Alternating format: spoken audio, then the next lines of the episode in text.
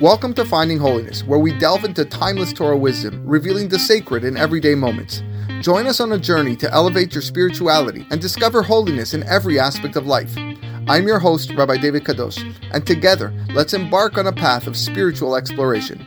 I hope you enjoy this next episode. All right, we are back. We are back um, learning some laws of Lashon Hara. We are, after a little break, we are back here. Klal Daled, Halacha Tet. Um, until now, the last few little bit, we've been speaking about, uh, talking about another Jew's misconduct, his past Averot. But now, Hafiz Chaim is going to address, speaking about another Jew's poor character. The issues regarding talking about someone's bad midot. Let's go back to what we started with. For what we learned at the beginning of this chapter, we can learn. De'asur legannot et havero. You're not allowed to disparage someone. Lesaper alav midot ha-megunot sheyesh lo, by mentioning his poor character traits.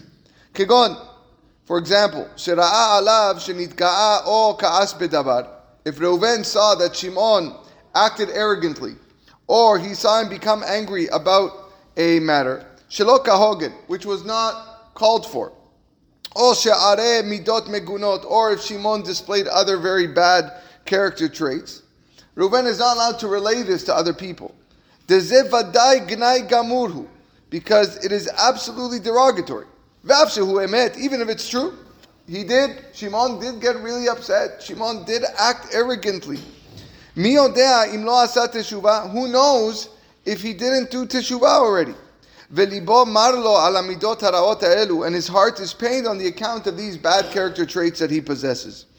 Va'afilu im hu ro'eh alav shehurgal be'otan midot ha-raot ha-elu. Even if Reuven sees Shimon become habituated with these types of evil flaws, bad traits, and he has no guilt feelings towards the fact that he is stingy or that he is angry all the time. It's forbidden for Reuven to go and speak about, deride him on account of these bad traits. Yeah? Can I speak negatively in Lashon Hara about the Jews who are supporting the Palestinian demonstrations? Yes. de, de, yeah, why, what you going to support? If you know who they are. Yeah, go ahead. So you say Shimon such and such did this and this? Yeah, well, it's, of course. It's uh, it's against the whole klal of Israel, like the Jewish people, you know. You can go speak against them. De'ulai, okay, so why can't I speak about Shimon this way? Um, even though it's true. De'ulai eno yodea et chomer isuran. Number one, it could be that Shimon is unaware of the severity of of being having bad character traits. We spoke about it uh, when we learned the Rambam over about a year ago or so. You know, Ki be'emet ze anu ro'in b'chush b'chama nashim. We see this clearly with many people. Ba'afil mi ba'alei Torah, even amongst those that have a lot of Torah knowledge. She el machzikin ha'mibdot ha-raot ha-elu le'isul gadol kol kach. They don't regard these bad character traits to be such a serious sin, even though it is a serious sin. But they don't think of it that way. The truth is that behaving like this is, is evident to anyone who, who contemplates the psukim and the teachings of our sages. Many people just think to be uh, think of it to be inappropriate, but they don't actually look at it as a Torah violation. Maybe Shimon is also thinking like this. If he would actually know how severe these prohibitions are. If he would actually study the Rambam, Hilchot Deot, and all what he talks about over there. Maybe he would try his best, and he would muster all of his strength not to transgress these Averot. We actually find in Masechet Shabbat, that if a transgressor is unaware of the negative commandment, okay, Uh, sorry, he's unaware of the, the the punishment, but he does know that it's prohibited. Shemesh kaga, it's still deemed an unintentional sin.